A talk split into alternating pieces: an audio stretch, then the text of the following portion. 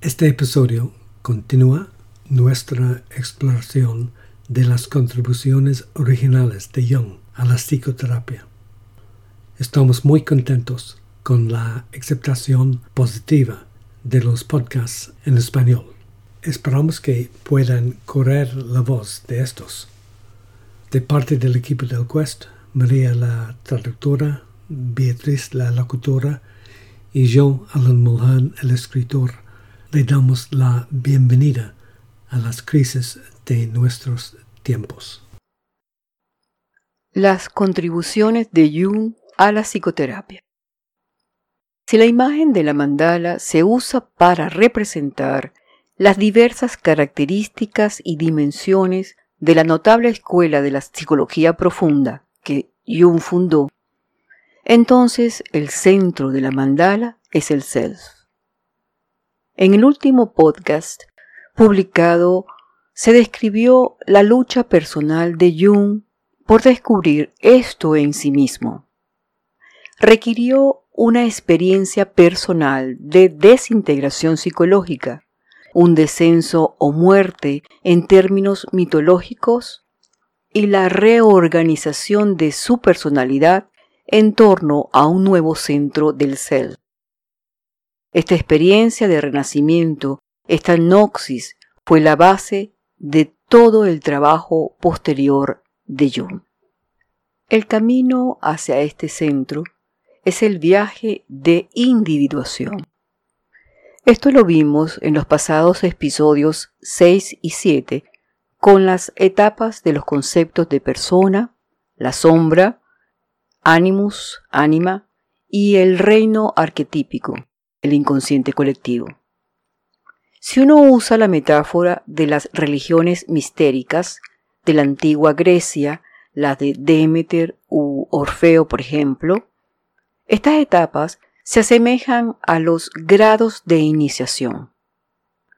Ampliando la referencia a las religiones del antiguo Egipto y el cercano Oriente tenemos los ejemplos de Osiris y Cristo, que fueron asesinados, pero que resucitaron, brindando una experiencia trascendente y un nuevo centro a sus religiones.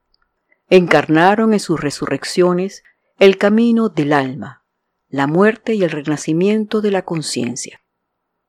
Esta mitología también impregnó la psicología junguiana, ya que Jung también encarnó en su viaje personal el arquetipo de la muerte y la resurrección, y dio el regalo del alma a sus seguidores y al mundo. Este es un arquetipo muy poderoso. Sin embargo, el campo junguiano también es una psicología profunda, es decir, trabaja en el inconsciente y tiene técnicas herramientas y conceptos específicos que tienen fundamento empírico y son eficaces. La psicología de Jung es una psicología práctica con una dimensión espiritual.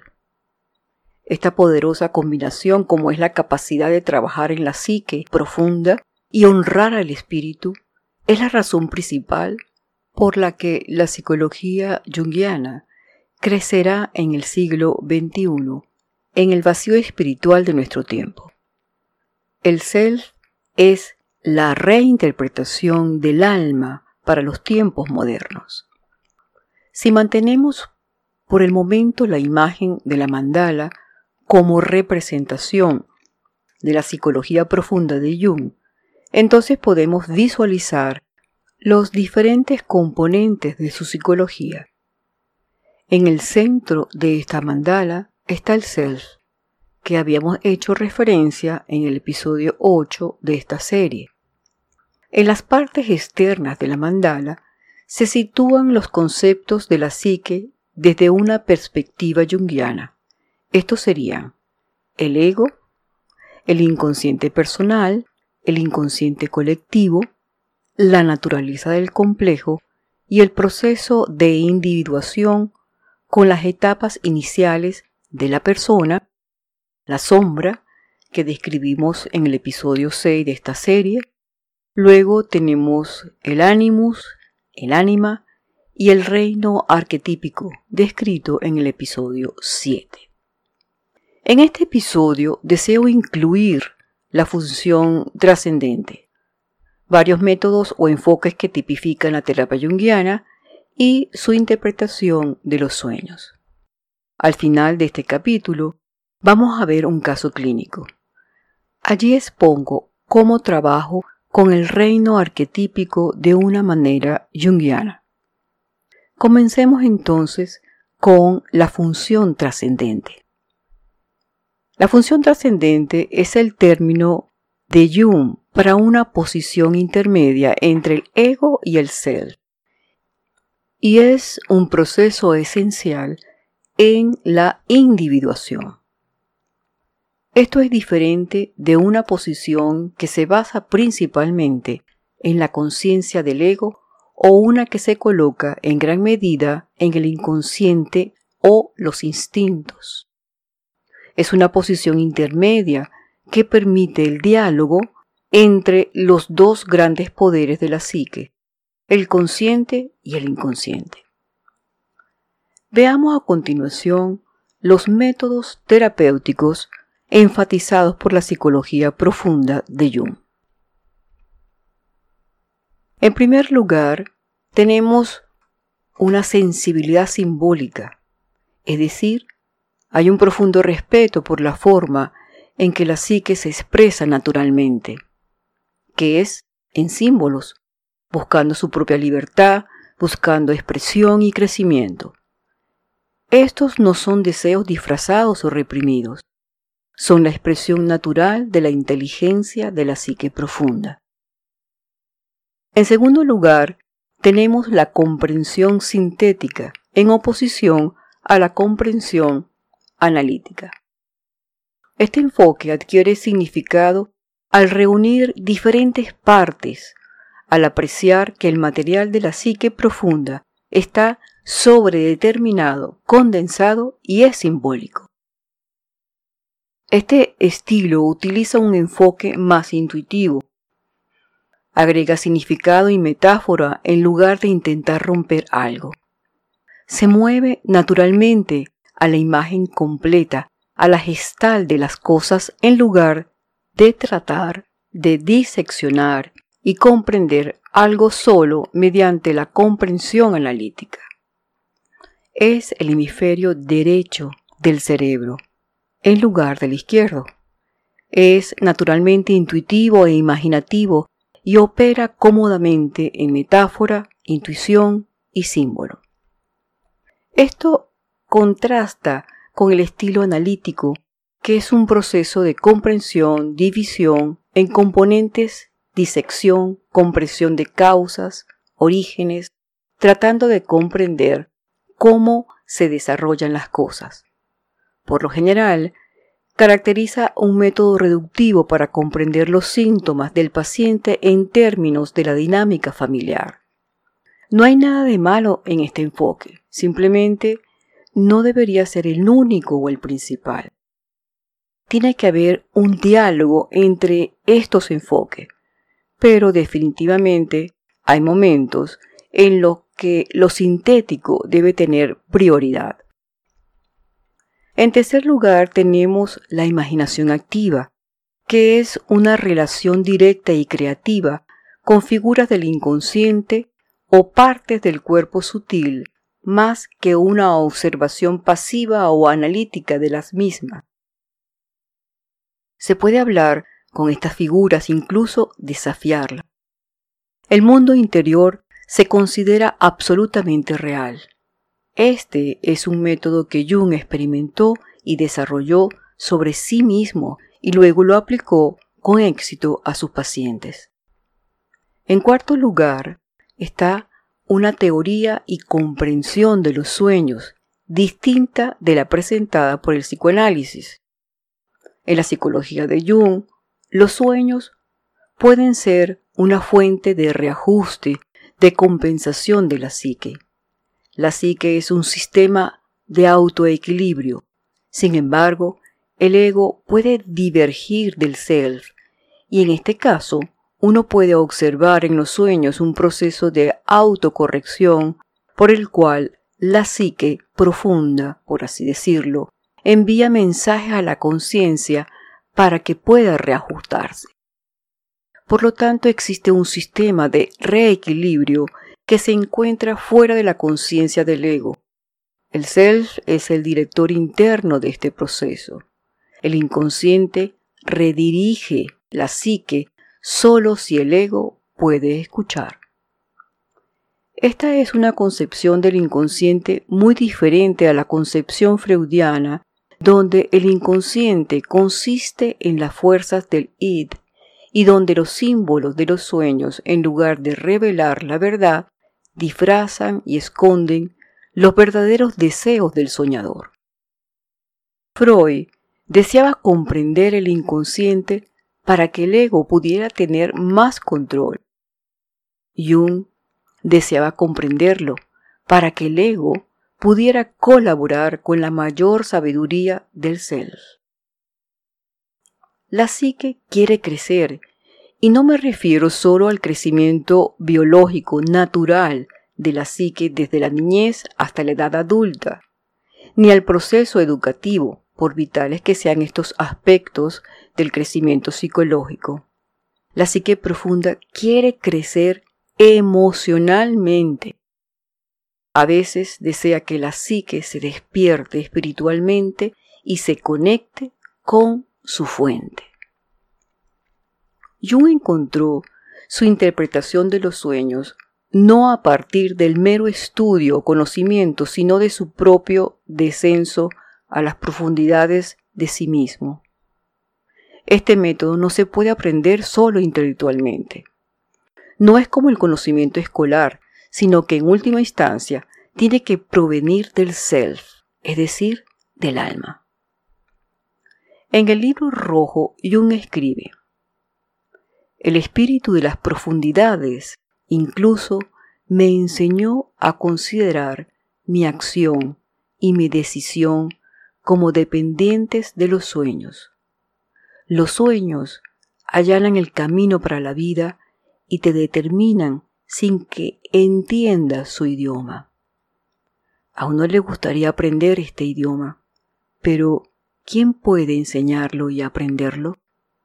El camino del erudito por sí solo no es suficiente.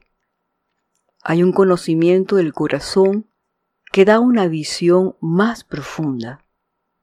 El conocimiento del corazón no está en ningún libro y no se encuentra en la boca de ningún maestro, sino que surge de ti como la semilla verde de la tierra oscura. El camino del erudito pertenece al espíritu de este tiempo, pero este espíritu de ninguna manera capta el sueño, ya que el alma está en todas partes donde no está el conocimiento. Por tanto, quiero decir que existe una forma poderosa de trabajar en la psique que va desde los síntomas, los complejos, los arquetipos, hasta llegar a la curación. Voy a describirlo de la siguiente manera. En primer lugar, el paciente que nos llega en este estado de sufrimiento presenta síntomas. En segundo lugar, el terapeuta proporciona un contenedor ayudando al paciente a identificar los complejos que están en la raíz de este sufrimiento. En tercer lugar, el terapeuta presta atención no solo a las formulaciones conscientes del paciente, sino que especialmente lo hace a cualquier expresión del inconsciente. Los sueños, por ejemplo, pueden proporcionar información y orientación sobre la verdadera naturaleza del problema y brindar orientación sobre el camino a seguir. En cuarto lugar, la sombra casi siempre se encuentra en este viaje y con frecuencia se siente como un descenso. Luego viene la aflicción y al sufrimiento del paciente se le debe permitir plena expresión emocional. Esto no es un proceso intelectual. Solo con la expresión emocional puede iniciarse la curación. En sexto lugar, un arquetipo a menudo puede ser identificado y esto es una expresión más general del complejo que padece el paciente. Y por último, el arquetipo se activa dentro del paciente, es decir, se eleva la conciencia y se siente de una manera intensa. Este arquetipo contiene la verdadera energía curativa. Veamos un ejemplo a través de un caso clínico. Michael era un compositor talentoso de veintitantos años, sin pareja. Se sentía en un nivel elevado en el mundo de la música, pero su promiscuidad le tenía destrozado. Tenía dudas profundas sobre su capacidad de mantener una relación íntima y amorosa con una mujer, pero tenía la sensación de que sí lo lograría. El principio de su viaje psicoterapéutico estuvo marcado por la confesión de su sombra, en especial de sus aspectos sexuales. Sin embargo, a pesar de que deseaba ponerle fin a estas actividades, la psicoterapia en un principio se mantuvo a nivel superficial porque le resultaba imposible cambiar su actitud con respecto a estos aspectos de sí mismo que consideraba reprochables y que quería infructuosamente evitar. En consecuencia, su psique estaba severamente dividida entre su elevada música y su compulsiva promiscuidad. Pasó un año sin ningún progreso. Estábamos atascados. La desesperanza se implantó y la crisis hizo su aparición. Finalmente, comenzamos a abrirnos paso con el trabajo corporal imaginal que implicaba localizar el dolor emocional en el cuerpo. Con la crisis y la desesperanza surgieron también deseos de intentar nuevos métodos. Pudo al fin recostarse en el sofá. Este nuevo estadio del trabajo comenzó por la simple calmar su mente, usando técnicas sencillas de respiración, al igual que buscar despertar su conciencia interna. Entonces yo podía preguntar, ¿dónde sientes el dolor? Aquí, dijo señalando el centro de su pecho. ¿Lo puedes describir? le pregunté. Y ahora que puedes hablar desde tu dolor sin interpretaciones, dime cómo es. ¿Puedes describirlo en primera persona? Hablar en primera persona es una técnica simple pero muy útil para expresar el dolor emocional. En vez de la mente consciente mirando el dolor desde lejos y diciendo yo pienso que me siento de tal y cual o lo siento de tal y cual manera, la conciencia ahora gira del ego hacia el área del dolor y habla desde allí directamente. Dice me siento así y así. Dicho otro modo, el yo al que se refiere ya no es la mente consciente, sino el complejo doloroso que ahora habla en directo y en primera persona. La facilidad o dificultad de hacerlo es un fuerte indicio para hacer una prognosis sobre la posibilidad o imposibilidad de progresar. A Michael esta facilidad le tomó semanas. Michael se hundió en el inconsciente a través de su cuerpo emocional al cual tenía en total abandono y por supuesto allí estaba el trauma. Su dolor de inseguridad primaria lo localizó en el área estomacal. Habló directamente del dolor, de la pena que tenía, de la soledad y la furia desconcertante. Expresó sus emociones de sentirse un niño perdido en una tierra extraña. La habilidad de concretar en forma simbólica el propio dolor e- emocional es un avance expresivo, creativo y con frecuencia catártico. Un año después de empezar psicoterapia, tuvo el siguiente sueño. Pasó un tsunami y todo quedó devastado. Hay mucha gente muerta o muriéndose. Veo a un niño flotando en el agua y lo rescato. El arquetipo del niño perdido o en peligro es omnipresente en cuentos de hadas, en mitos y en religiones universales. También es un tema común en sueños, especialmente de quienes han emprendido el viaje de desarrollo personal. No encarna a un niño real, sino a un niño simbólico, perdido o en peligro. En su base emocional, en su inconsciente, ha ocurrido una catástrofe de la cual apenas comienza a percatarse su conciencia. El entrar en terapia le ha hecho caer en cuenta de que algo vital dentro de sí mismo, si no se rescata, morirá.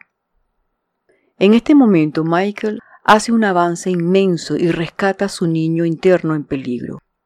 Sintió que el niño representaba su potencial de poder lograr tener una relación íntima, algo que había perdido en la infancia.